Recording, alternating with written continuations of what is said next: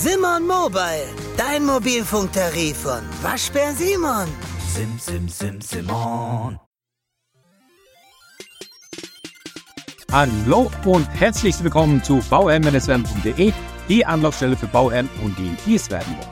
Mein Name ist Maxim Winkler, ich bin Architekt und Bauherr, möchte dir dabei helfen, Bauherr zu werden. Heute in einer ganz, ganz interessanten Folge, denn wir hören ja immer wieder, dass Immobilien so teuer sind, ähm, dass Bauen so teuer ist und man kann sich nichts mehr leisten. Das kennen wir alles. Okay? Ähm, ich muss hier einträtschen und sagen, ja, wir haben jetzt aktuell zwar die Zinsen, die jetzt wieder auf dem Stand Februar 2024 äh, bei 3,2, 3,5 Prozent sind.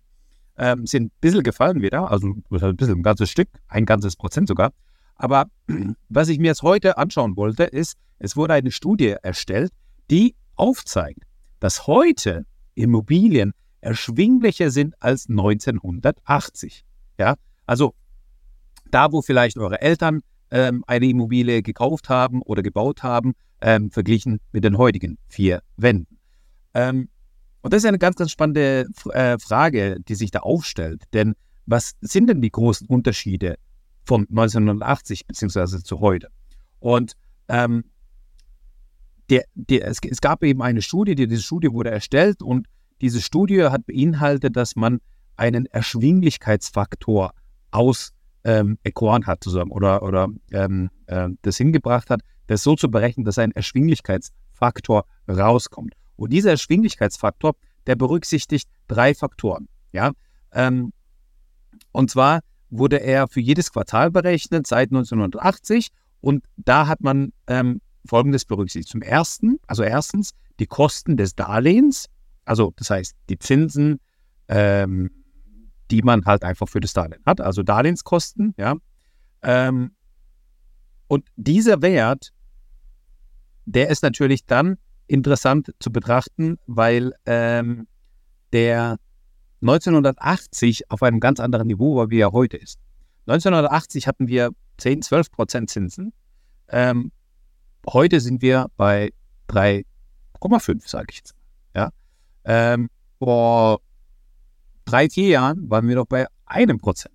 Ja? Also man merkt ja schon, dass es natürlich ein Unterschied ist. Gleichzeitig, und das ist auch der zweite Faktor, ähm, hat, hat, ist, ist natürlich auch der Preis, also der Baukostenpreis, der Baukostenindex ist natürlich auch gestiegen. Das heißt, das Bauen an sich wurde teurer. Das stimmt.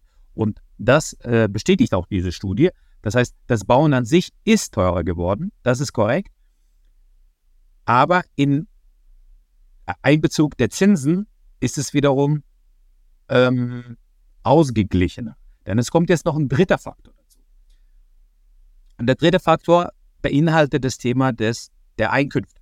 Ja?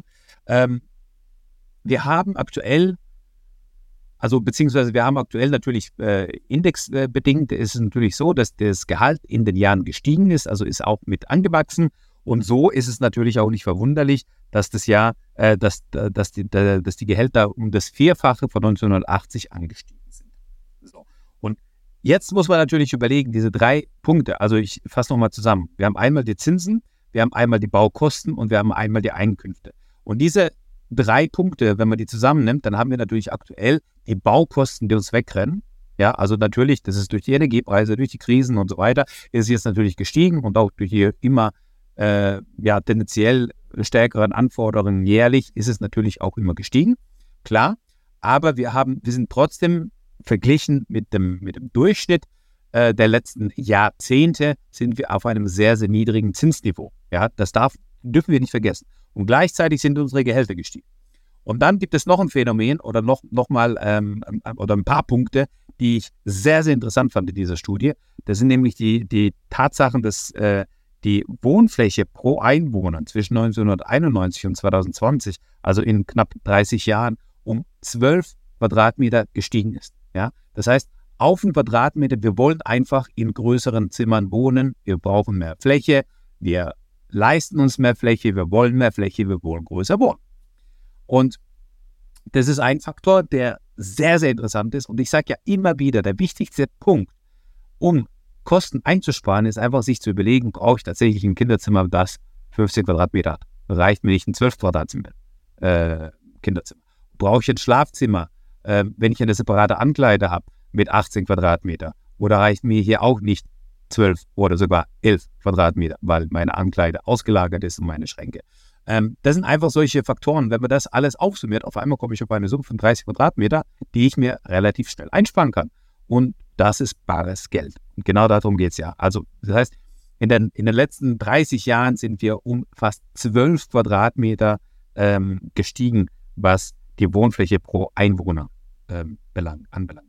Und dann ist natürlich auch noch ein, äh, ein, Punkt, der interessant ist und der auch wichtig ist, was, äh, um sich Immobilien überhaupt leisten zu können. Also die, die drei Punkte, die in der Studie äh, betrachtet wurden, die haben wir ja gehört. Aber es geht jetzt darum, dass es ähm, zudem auch nochmal die Punkte gab, dass äh, betrachtet wurde, dass die Menschen, die heutzutage in, äh, in das Berufsleben einsteigen, die eben viel später ins Berufsleben einsteigen. Ja, früher hat man einfach seine Ausbildung gemacht, ist nach der Lehre dann ähm, äh, in, in, die oder ist arbeiten gegangen, schon in der Lehre Geld verdient, dann ist man nach der Lehre arbeiten gegangen und hat sich eben äh, hochgearbeitet. Ähm, und heutzutage haben wir eine deutlich höhere Quote von äh, Akademikern. Das heißt, wir haben ein viel späteres, ein viel späteren äh, Eintrittsalter in das Arbeitsleben und dadurch können sich Menschen zum 30. Lebensjahr, sage ich jetzt mal, ja, ganz grob gesagt, ähm, nicht so eine hohe ähm, Eigenkapitalquote aufbauen, wie es halt früher der Fall war. Ja?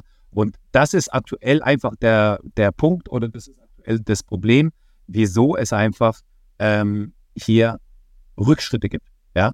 Weil ähm, die Menschen einfach sich nicht, ja, man schafft es einfach heutzutage nicht mehr, Rücklagen zu bilden und dass man dann halt mit 100.000 Euro Eigenkapital in das Projekt Eigenheim einsteigt. Und wenn man das nicht schafft, dann muss man natürlich gucken, wie man das anders hinbekommt. Und ähm, eine andere Möglichkeit hm, geht dann natürlich nur über Kredit. Äh, eine andere Möglichkeit wären Privatkredite, also Familienkredite sozusagen, das äh, privat in der Familie äh, auszuborgen.